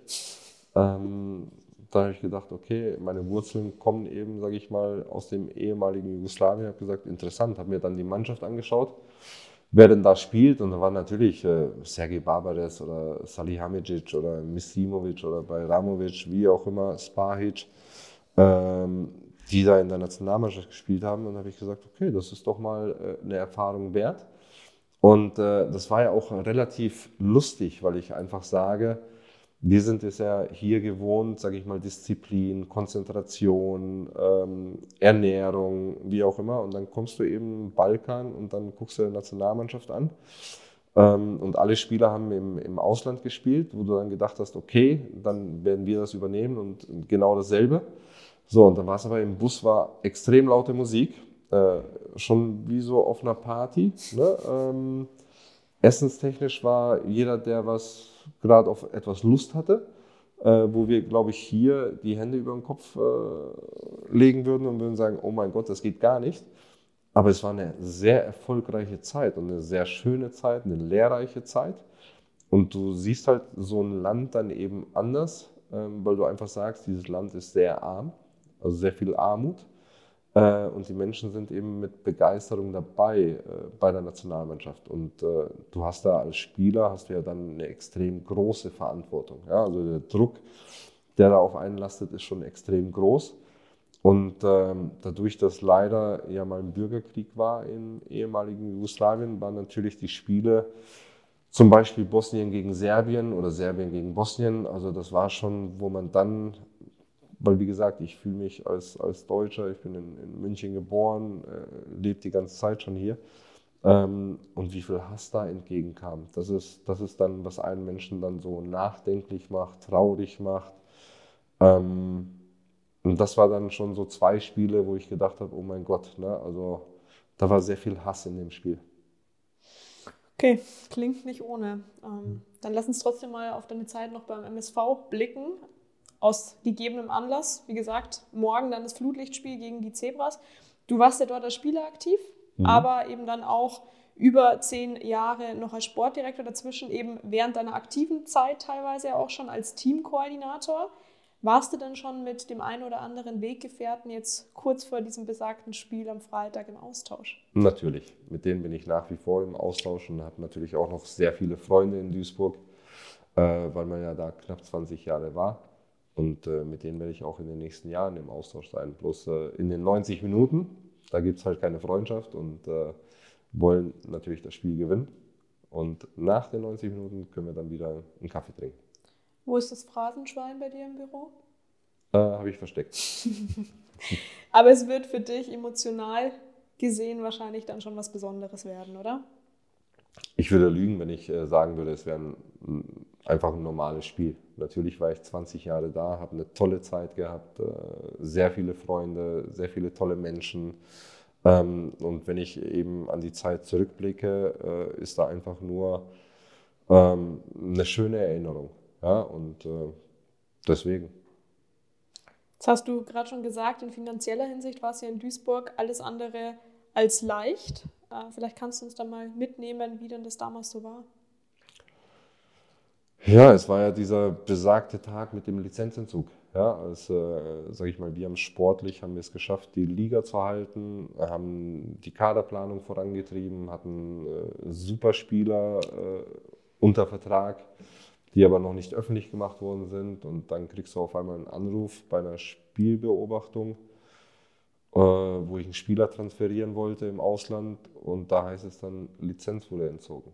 So, und äh, eben ab dem Tag, was, was ich natürlich verstehen kann, dass es in Duisburg keiner mehr hören möchte, aber war es halt dann finanziell jedes Jahr eben extrem schwierig, sage ich mal, ähm, ja, so viel, so viel Etat auf die Beine zu stellen und zu sagen, okay, wir greifen bewusst eben nochmal an, zweite Liga, ja, wir, haben, wir hatten zwei Aufstiege, aber mit einem Budget, was, äh, wo ich sage, das ist nicht normal, weil es doch sehr gering war. Ja? Ähm, da hatte eben alles gepasst. Und ähm, von daher ist es in Duisburg dann rein finanziell, äh, weil die Menschen dort, die dort arbeiten, versuchen wirklich tagtäglich äh, eben das Beste auf die Beine zu stellen. Und das ist ein tagtäglicher Kampf ähm, und eben nicht so einfach. Wie kann dir denn diese Erfahrung, die du da in Duisburg sammeln konntest, hier in Ingolstadt weiterhelfen? Weil ich alles schon durchlebt habe. Also das ist ein Erfahrungsschatz, ähm, den haben nicht viele. Ja? Also ich glaube, so ein Lizenzentzug, äh, was ich da in den, in den zwei Monaten erlebt habe, ähm, glaube ich, den Erfahrungsschatz hat äh, so gesehen gar keiner in Deutschland. Ähm, und natürlich sollte für uns allen, sage ich mal, sollte man aus Fehlern lernen, ne? also grundsätzlich, äh, um es dann in Zukunft besser zu machen. Aber äh, da bleibe ich nach wie vor dabei, dass man eben bei Spielern im Nachgang immer dann weiß, ah, hätte ich es mal gemacht oder hätte ich es nicht gemacht. Dann lass uns mal wieder den Dreh zum FCI hinbekommen. Äh, du hast vorhin schon gesagt gehabt, äh, du bist fündig geworden, was das Eigenheim anbelangt, was deine Wohnung anbelangt. Denn der Umzug, der läuft ja jetzt seit ein paar Tagen. Wie erfolgreich bist du denn schon gewesen? Oh, boah, der läuft auf Hochtouren. Ne? Dieses äh, zwischendrin mal immer wieder telefonieren, um zu schauen, ob alles läuft. Aber ich bin noch nicht durch. Das ist das Schlimme. Ich werde erst am kommenden Montag hoffentlich durch sein. Und äh, deswegen, das Wochenende wird mich dann, sage ich mal, privat, umzugstechnisch nochmal ein paar Nerven kosten. Aber könnte gar nicht besser sein, oder? Dann hast du Samstag, Sonntag, Montag komplett Zeit für den Umzug. So, und dann noch 1300 Kilometer zu fahren ähm, und dann noch äh, einzupacken, gewisse Dinge, um dann noch ins Auto zu. Ja, so ein bisschen, ist entspannt. Aber hast du dann ein Unternehmen, das dich ein bisschen unterstützt an der Hand? Ja, ein bisschen. Ein Unternehmen habe ich auch, aber es sind natürlich auch ein paar Dinge, die man dann selber erledigen muss. Jetzt hast du ja ganz am Anfang, als du hier warst, schon so ein bisschen durchblicken lassen, dass du einen kleinen Modetick vielleicht hast, äh, weil du wohl viele Klamotten hast. Wer sagt das? Hm, das hast du gesagt tatsächlich, das gesagt. dass die Kleiderstange nicht ausreichend wäre im Hotel. Also habe ich jetzt da mal ganz logisch geschlussfolgert, dass du wahrscheinlich nicht nur ein Hemd, sondern wahrscheinlich mehrere Hemden, mehrere Jacken, mehrere Schuhe etc. haben wirst. Also was ist in deinen Kisten hauptsächlich drin, die jetzt da alle nach Ingolstadt kommen? Solche Aussagen habe ich getätigt, mhm. aber die Kleiderstange war tatsächlich zu klein. ähm, keine Ahnung, ich habe halt, ein bisschen habe ich halt was, äh, sammelt sich über die Jahre an. Ich bin ja auch schon, sage ich mal, nicht der Jüngste und dann ist es halt so, dass man sagt, man hat ein paar Hemden mehr, ein paar Pullover mehr, ein paar Hosen mehr, Schuhe mehr äh, desto mehr Schuhe man hat, das habe ich von den Frauen gelernt, ist es ja so, dann trägt man immer wieder unterschiedliche Schuhe und die Schuhe halten sich dann länger. Was ist jetzt dieses Meer? Ja, aber ich empfinde mich als normal. Also jetzt sage ich mal, was ist dieses Meer? Was hat denn ein normaler Mann für Schuhe? Ja. Ich, ich würde sagen vier, fünf Paar. Vier, fünf. Würde ich sagen, Paar? maximal. Also bin ich dann der nicht normale. Korrekt. Wow. Also was ist dieses normal oder bei dir normal? 30 Paar Schuhe. Oh, das ist ordentlich. Ohne Turnschuhe zu rechnen, ne? Ach so, die sind ja, da gar nicht Schuhe. inklusive. Ne. Puh, ja, dann hast du aber wirklich einen Schuhtick. Sind wir wieder beim Nö. Thema Tick. Ah, sicher. Niemals. Natürlich. Was ein Schuhtick? Safe. Safe. Aber ich muss ja für Gürtel, Schuhe in Einklang. Das heißt dann Anzug, da, da. Du musst ja immer ein bisschen was machen. Gürtel und Schuhe tatsächlich im Einklang. Legst du da so einen Wert drauf? Äh, zu 99 Prozent ja. Bin ich mal gespannt, was deine Nachbarn sagen werden, wenn du da mit deinen ganzen Kisten einziehen wirst, spätestens am Montag. Hast du die schon kennenlernen dürfen? Äh, entweder sind die morgens noch nicht da und äh, abends komme ich zu spät nach Hause. Weil da wäre jetzt die Frage gewesen, ob ihr schon mal ein Gespräch geführt habt, ob die dich schon auf dem FCI angesprochen haben und ob sie überhaupt wissen, wer du denn bist. Ach, ich finde das gar nicht so schlimm, wenn die nicht wissen, wer ich bin. Also jetzt sage ich mal, ich muss ja nicht immer über Fußball reden. Man kann ja auch ganz normale Themen haben als normaler Nachbar. Ähm, aber dadurch, ich glaube halt schon, dass die meisten Nachbarn wissen, wer ich tatsächlich bin. Aber ich habe dann immer so einen, so einen kleinen Tick, dass ich mich dann immer auch äh, freundlich vorstelle. Wenn du jetzt mal zu Hause bist, was ja dann relativ spät an so einem Arbeitstag der Fall ist, wie tickst du denn dann privat? Wie chillst du daheim, um es mal äh, im Jugendjargon zu sagen? Jugendjargon. Wie chillig, okay. Ich müsste einen Streich anrufen und fragen, wie er darauf antworten würde. Ähm, wie bin ich dann? Einfach entspannt. Also wirklich entspannt, ob es dann Jogger ist oder einfach nur T-Shirt und äh, Jeans und äh, vielleicht barfuß und esse was, lese vielleicht noch eine Kleinigkeit, was ich vielleicht vergessen habe und gucke dann ein bisschen fern, um abzuschalten. Das ist wirklich nichts Weltbewegendes. Wahrscheinlich wie jeder andere auch. Also da jetzt nicht ein außergewöhnliches Hobby, dass du da jetzt die Geige noch zur Hand nimmst und dann Geige spielst? Musikalisch bin ich eine absolute Katastrophe. Äh, singen nur unter der Dusche, aber muss ich alleine sein? Äh, nö. Ab- ein Hobby, ab und zu mal Tennis, aber kann man nicht als Hobby bezeichnen, weil ich vielleicht einmal im Jahr Tennis spiele. Dann ist es definitiv kein Hobby, nee. Ja. Ich habe dir ziemlich am Anfang eine Liste mit an die Hand gegeben. Du weißt es nicht mehr. Aber ich habe es dir nicht ausgedruckt, ich habe es dir per WhatsApp geschickt. Weil du nämlich wissen wolltest, ich bin ja gebürtige Ingolstädterin, Ja. ähm, du wolltest wissen, was es denn hier für coole Cafés oder entspannte Restaurants gibt. Genau. Hast du schon irgendwas dahingehend besuchen können? Da ich erst einmal bei meiner Mutter war, was meinst du, was ich denn antworte? Nein. Siehst du? Deswegen, äh, ich, ich muss halt noch äh, gewisse Restaurants A finden, weil ich hatte schon mal ein Erlebnis, dass ich hier um Viertel vor neun rauskam und äh, ich wollte mit Michael, mit unserem Trainer, wollte ich essen gehen. Und da hat uns die Dame dann im Restaurant gesagt, dass die Küche um äh, zehn vor neun äh, zumacht. Und da haben wir gedacht, okay, was machen wir denn jetzt? Also sind wir dann auf die Suche gegangen, eben nach Restaurants, die ein bisschen länger aufmachen. Aber nein, so Essen war, war ich leider noch nicht so. Kaffee auch noch nicht dann demnach. Kaffee noch gar nicht. Schwierig. Ja, aber hast du ja noch Zeit, bist du noch länger hier. Genau, hoffe ich. Beim Thema Friseur bist du aber schon findig geworden, oder? Nö. Was in der Heimat? Ja. Hm. Aber ich habe schon zwei, äh, glaube ich, äh, empfohlen bekommen, wo ich hingehen könnte. Weil ich werde ja kaum äh, immer wieder nach Düsseldorf fahren, um da meine Haare zu machen.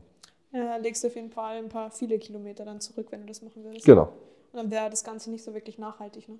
absolut nicht. Wasserglas halb voll oder halb leer? Wir haben jetzt leider nur eine Wasserflasche vor uns stehen. Also Wasserflasche halb voll oder halb leer? Immer voll. Weil immer positiv denken, weil das Negative ist immer einfach. Das, und äh, ich bin immer für den Weg, was ein Stück weit schwieriger ist.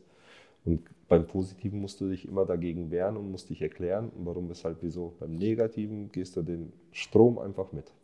Ich wollte jetzt genau auf diese Antwort raus. Vielen herzlichen Dank. Und damit sind wir auch schon bei der dritten Kategorie. Unser Ding. Die beginnen wir mit einer kleinen Runde Sekt oder Selters. Kennst du? Nö. Du bekommst zwei Antwortmöglichkeiten, entscheidest dich für eine und steuerst gegebenenfalls eine kurze Begründung mit dazu. Mhm. Kamin oder Heizung? Kamin. Mag das Knistern. Grauburgunder oder Weißburgunder? Äh, egal, welcher weniger Kopfschmerzen macht. Und weniger Säure hat. Rhein oder Donau? Mm, Donau. Heimat.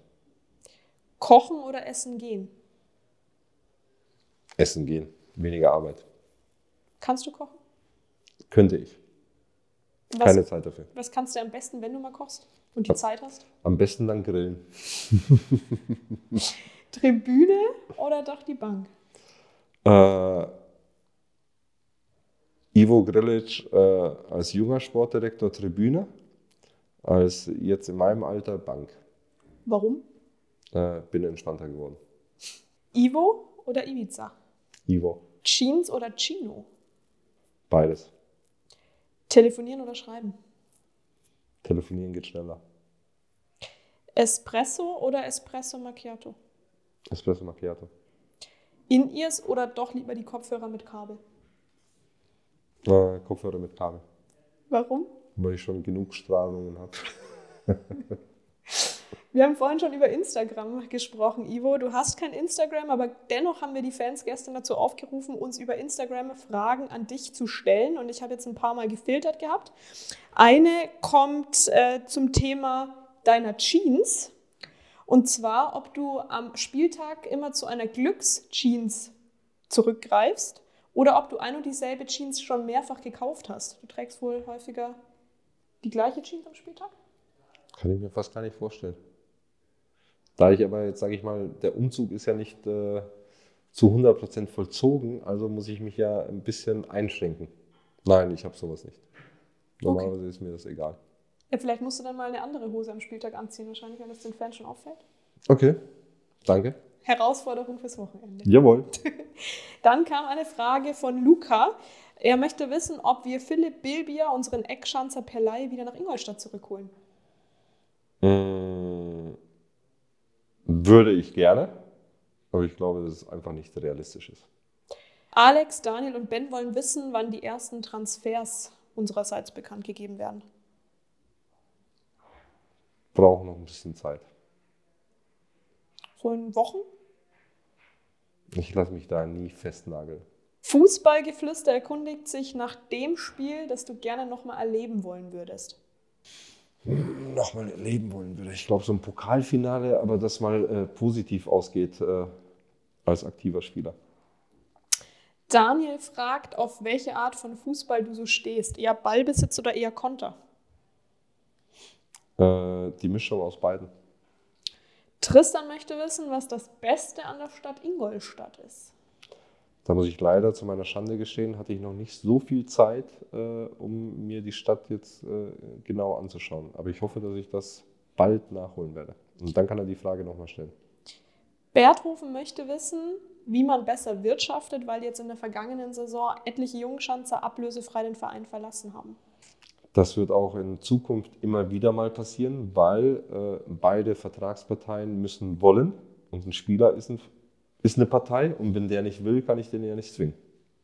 Und abschließend noch Luis, wie schafft man es, mehr Fans für den FCI erneut begeistern zu können? Erfolgreich zu sein. Die waren echt knackig, die Antworten. Gefällt mir.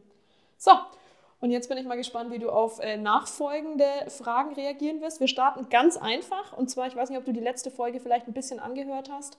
Da war Thomas Rausch zu Gast. Ich glaube, du hast keine Zeit gehabt dafür. Siehst du?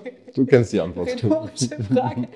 ähm, der wusste ja, wie gesagt, dass du kommst. Und deswegen war das seine Frage. Ich darf gar nichts verraten, gell? Nee. Ja, schade. Auf jeden Fall, meine Frage an dich ist, mit welchen Spielern du alles bei dem Verein, wo ich auch gespielt habe, zusammengespielt hast. Ähm, und welcher Spieler für dich der wichtigste in der Mannschaft war und was dein schönstes Erlebnis im Fußball war. Weißt du, bei welchem Verein? Ich gehe mal Bayern davon aus, ne? Korrekt, ja. Ja. Also meine Mitspieler zu meiner Zeit war ja, waren ja immer, sage ich mal, die man jetzt heutzutage noch so kennt, ist ja Didi Hamann, Markus Babbel, Christian Ziege, Sternkopf, Semi Kufur, äh, Gospodarek, Max Eberl. Äh, unter Lothar durfte ich trainieren, Lothar Matthäus, äh, Mehmet Scholl, äh, gibt es ja einige davon. Ne? Und ähm, Highlight, wie war die Frage? Highlight? Highlight, das du hattest in deiner Karriere. Ah, da gibt es mehrere, da muss man immer unterscheiden. Äh, natürlich war ein Highlight auch Nationalmannschaft, gewisse Spiele, ob es dann gegen Spanien ist, wo man dann, keine Ahnung, gegen die ganzen Topstars spielt, ne, in einem wichtigen Spiel. Ob es dann vereinstechnisch äh, Pokalfinale ist oder Aufstiege gefeiert hat, äh, das sind alles besondere Erlebnisse. Gut. Machen wir mal weiter. Mit dem rechnest du, glaube ich, nicht. Ja, hallo Ivo, Ralf hier. Ähm, zunächst mal herzlich willkommen auch äh, bei meinem Ex-Verein, dem FC Ingolstadt. Ich drücke dir natürlich die Daumen, dass du da eine erfolgreiche Zukunft gestaltest. Und zu meiner Frage, wir haben ja vor vielen, vielen Jahren, ich möchte es gar nicht laut aussprechen, haben wir ja zusammengespielt bei Alemannia Aachen. Und du warst ja einer der älteren, erfahrenen Spieler und ähm, warst für mich tatsächlich auch ein bisschen sowas wie ein Vorbild. Und ich habe schon auch geguckt, wie ihr euch so verhalten habt und was ihr alles so gemacht habt. Und äh, da meine Frage, hast du das bewusst forciert, ein Führungsspieler zu sein oder glaubst du, das war damals einfach aufgrund der Altersstruktur so? Und dazu anschließend die Frage, hat sich die Rolle oder was glaubst du, wie sehr hat sich die Rolle denn verändert? Denn dieses, diese, ich will nicht sagen Trennung, aber diese klare Hierarchie allein schon wegen des Alters gibt es ja in der Form heute auch nicht mehr. Wie siehst du das denn mit, mit Abstand und vor allem mit deiner jetzigen Rolle oder mittlerweile Rolle auf Management-Ebene. Also alles Gute und beste Grüße aus Frankfurt. Er hat mich noch gefragt, ob die Frage zu lang war, aber Nein. er ist ja dafür nein. bekannt, dass er gerne ein bisschen ausholt. Also Ralle Gunisch, Grüße nach Frankfurt an der Stelle und danke nochmal. Ja. Freut mich, ihn zu hören. Äh, Wir haben äh, vor kurzem erst noch miteinander telefoniert und äh, Ralle kenne ich ja wirklich schon eine Ewigkeit. Ne? Und ähm, ich glaube einfach, dass man als Führungsspieler hineinwächst Und ähm, dass man ja, dass man das dann irgendwann spürt, äh, dass die Spieler auf einen hören, beziehungsweise es aber auch vorleben muss. Ja, also es bringt nicht zu sagen, ich bin Führungsspieler und ich lebe es nicht äh, vor, weil dann wird kein Spieler äh, mitgehen, sondern man muss gewisse Dinge vorleben und äh, man muss es mit Leben füllen und dann eben auch äh, trägt man ein Stück weit mehr Verantwortung als eben ein junger Spieler. Das ist vollkommen normal. Und ich glaube, in der, in der heutigen Zeit ist es einfach so, dass ähm, eine gewisse Hierarchie Führungsspieler nach wie vor gibt äh, und auf jeden Fall auch geben sollte, weil wenn es mal nicht läuft, ist es gefühlt von 100 Fällen 80 Fälle, wo eben dann die Alten vorneweg marschieren sollten, um, damit die Jungen eben hinterhergehen. Und davor oder dafür bin ich ja ganz klar für Hierarchie und äh, für junge Spieler, die, die, dann auch die Bälle tragen und äh, Schuhe putzen, wie auch immer. Also, tut einem jungen Spieler gut. Hast du den jungen Ralf Gunisch auch mal zum Feiern mitgenommen? Ja, habe ich. Und? Äh, hat sich gut gemacht. Aber war ausbaufähig, aber das hat er später besser hinbekommen. Hat er da auch schon keinen Alkohol getrunken? Äh, nee, äh, das kenne ich zum Beispiel nicht. Okay. Ähm, aber, aber Fakt ist, man entwickelt sich ja. Und äh, es, ist, es ist extrem wichtig, dass eben, da es ein Mannschaftssport ist, dass dann auch die jungen Spieler bei allen dabei sind. Ja, um dann eben natürlich ihre Erfahrungen zu machen. Und äh, glaube ich, das fördert ja auch Team Spirit. Diese Person ist auch für Team Spirit? Ja, lieber Ivo, äh, es freut mich, dass ich dir auch eine Frage in dem Schanzer-Podcast stellen darf. Meine Frage ist relativ einfach. Stimmt es wirklich, dass du früher so ein guter Fußballer warst? Diese Frage, glaube ich, treibt uns viel in diesem Verein um. Äh, von dem her, wie gesagt, bin ich auf deine Antwort sehr, sehr gespannt. Hashtag Standardspezialist und danke an Michael Kölner. Äh, lieber Michael, liebe, lieben Dank für die, für die Frage. Ähm, und äh, da streiten wir uns alle noch. Ich glaube, ich war der überragende Tippkick-Fußballer. Kennst du das noch, Michael? Wenn du auf den Kopf da drauf haust, dann hat der Spieler immer eine Bewegung gemacht. So war das bei mir auch. Gut, wir machen hiermit weiter. Servus nach Ingolstadt, äh, liebe Schanzer und vor allem lieber Ivo. Martin Haltermann ist hier, dein Pressesprecher vom MSV Duisburg. Ich ahne, dass du dich nach 13 Jahren noch ein bisschen an mich erinnerst. Ähm, ja, wir haben unheimlich tolle Zeit miteinander erlebt, äh, gearbeitet und vor allem auch viel Spaß gehabt. Und ähm, die Frage, die ich an dieser Stelle stelle, erinnerst du dich noch an das Trainingslager, ein echt tolles Sommertrainingslager? Von dem wir beide dann im Anschluss zurückgefahren sind, du einen riesen Hunger gekriegt hast und unbedingt zwei Bockwürste an einer Autobahnraststätte essen wolltest. Ich ähm, dir empfohlen habe, sie vielleicht nicht zu nehmen, aber du unbedingt Bockwürste wolltest und ich glaube von den zweien dann so eine Viertel Bockwurst gegessen hast. Wenn du noch weißt, von welchem Trainingslager wir da zurückgekommen sind, dann bist du echt gut. Jetzt bin ich wow. mal gespannt. Ich habe die Antwort lieber, übrigens auch geschickt bekommen. Lieber Martin, da stellst du mir eine Frage. So Trainingslager, das muss ja dann ein Winter äh, Sommertrainingslager gewesen sein. Das heißt, Österreich kann es schon mal nicht gewesen sein. Äh, boah, schwierig. Ich wüsste es gar nicht. Ist doch Österreich. Wollen wir die Antwort mal anhören? Ja, bitte. Ich habe jetzt natürlich keine Ahnung, was du geantwortet hast. Ähm, ich glaube aber, du hast seitdem nicht viele Bockwürste gegessen. Wir haben ein wunderschönes Sommertrainingslager auf Borkum gehabt, ähm, haben uns toll auf die Saison vorbereitet und äh, ja, auf der Rückfahrt hatte ich der Hunger übermannt. Ähm, und wie gesagt, nach einem Viertel oder halben Bockwürstchen ist der Hunger dann auch geblieben. ja, wir haben unheimlich viel Spaß gehabt. Ivo, vielen, vielen Dank für eine ganz tolle Zeit, mein Hase. Ach nee, den Namen äh, wollten wir unter uns behalten. Also alle wieder weghören. Vielen, vielen Dank, lieber Ivo. Ich wünsche dir ganz viel Erfolg in Ingolstadt. Ähm, das wirst du da auch, auch wuppen, deine Fähigkeiten, dein Herz, deine Menschlichkeit zeigen ähm, und diesen Club die Schanzer dann auch wieder weiterbringen. Ich bin leider am Freitag äh, nicht da. Ja, man wird älter, weißt du ja. Bandscheibenvorfall, Weisheitszahlen wird gezogen. Ähm, ja, hätte dich gern wieder gesehen. Das haben wir zuletzt in Köln gemacht. Ähm, schaffen wir demnächst auch wieder. Viel, viel Erfolg, zumindest am Samstag. Lass dir gut gehen. Eine sehr, nett, sehr nette Nachricht, Martin. Lieben, lieben Dank. Äh, jetzt, wo er es gesagt hat, ja, daran kann ich mich tatsächlich erinnern, weil die Bockwürste waren richtig schlecht. Ich hätte ihn auf ihn hören sollen. Magen-Darm-Probleme dann bekommen, oder? Aber so, hallo. Da hat äh, die Rückfahrt richtig Spaß gemacht. Mehr wollen wir da auch gar nicht dazu hören, glaube ich. Dann lass uns mal weitermachen, nachdem Michael Kölner schon kurz hier rein spaziert ist. Wahrscheinlich mit Anschlusstermin gehe ich davon aus. Ja, Hallo liebe Schanzer, Tobias Willi hier aus Freiburg. Erstmal etwas verspätet, herzliche Glückwünsche äh, zur Verpflichtung von Ivo. Wie ich finde, eine ganz, ganz, ganz tolle Wahl. Ähm, und zu dir, mein lieber Freund, wir haben ja tatsächlich in neun Jahren einiges zusammen erlebt, ähm, auf und außerhalb des Platzes. Äh, nun zu meiner Frage. Ähm, bei den vielen Auswärtsfahrten im Auto, die wir zusammen erlebt haben mit Martin Haltermann und Michael Mayer, hatten wir auf dem Nachhauseweg ähm, sehr, sehr oft einen kleinen Pflichtstopp aufgrund des großen Hungers der Gruppe. Jetzt meine Frage an dich. Erinnerst du dich noch genau, wo wir da waren? Ähm, und erklär mal ganz kurz, warum das in Bezug auf äh, ausgewogene und gesunde Ernährung so wichtig war für die Gruppe. In diesem Sinne, Ivo, mein lieber Freund, ich bin auf die Antwort gespannt. Tobias Willi. Ein feiner Mensch. Ähm, selten so einen Menschen erlebt, der so, er ist einfach einzigartig. Ja? Und das ist eben das Schöne.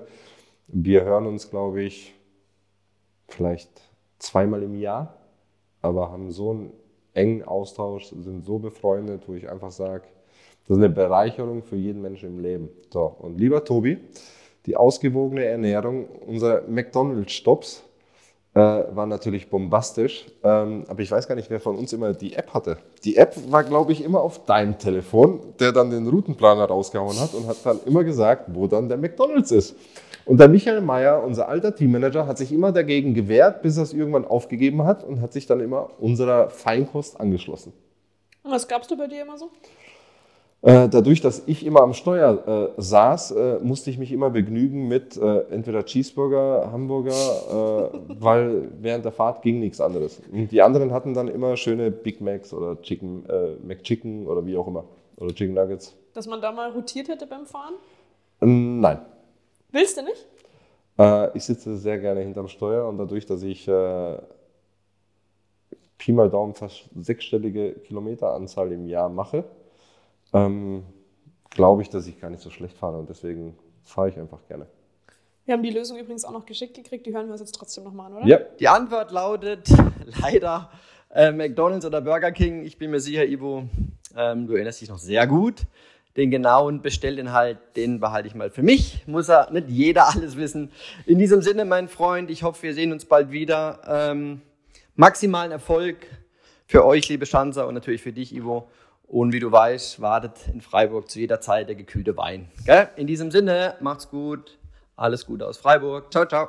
Dann das eine Mal, wo du im Jahr dann noch dort bist oder vielleicht auch noch das zweite, kannst du dann wahrnehmen. Wein ist immer Immer gekühlt und immer vorrätig. So, Ivo, Rauschi hat schon vorgemacht. Wir schließen den Schanzer Podcast immer mit einer Frage an den nächsten Gast. Jetzt hast du fast 90 Minuten Zeit gehabt, dir Gedanken darüber zu machen. Hörst aber auch zum ersten Mal davon, muss ich zu meiner Schande gestehen. Das heißt, ich darf keinen Namen sagen und ich darf nichts verraten, Tätigkeit hin oder her. Korrekt. Korrekt, gar nicht so einfach. Also ich würde es einfach mal so sagen, dass er für Nachhaltigkeit steht, Traditionsvereine und wenn er Bayern verlässt, dass ihn dann wahrscheinlich gar keiner versteht, wenn er seinen Slang raushaut. So, mich würde jetzt interessieren, wie diese Person als Fußballer war und welche besonderen Fähigkeiten er äh, auf dem Platz hatte. Mit dieser exzellenten Frage schließen wir die Folge des Schanzer Podcasts mit Ivo Grilic. Ich bedanke mich an der Stelle für deine Zeit, Ivo. Es war jetzt lang, aber ich glaube, du hast schon ein bisschen damit gerechnet gehabt, oder? Äh, nein. es hat auf jeden Fall Spaß gemacht. Das freut mich. Und äh, ja, bei der nächsten Podcast-Folge, wer da hinter dem anderen Mikro sitzen wird, da ja, lassen wir euch jetzt einfach mal noch ein bisschen raten. Ihr könnt die Ergebnisse gerne in den Kommentaren festhalten, bei Instagram, bei Twitter, Facebook oder unseren anderen Social-Media-Plattformen. Das war ja der Schanzer Podcast, präsentiert von den Stadtwerken Ingolstadt, Autobier, Schneider und Systec. Macht es gut. Ciao, Servus. Das war der Schanzer Podcast, eine Produktion des FC Ingolstadt 04. Neue Folgen gibt's alle zwei Wochen, überall, wo es Podcasts gibt.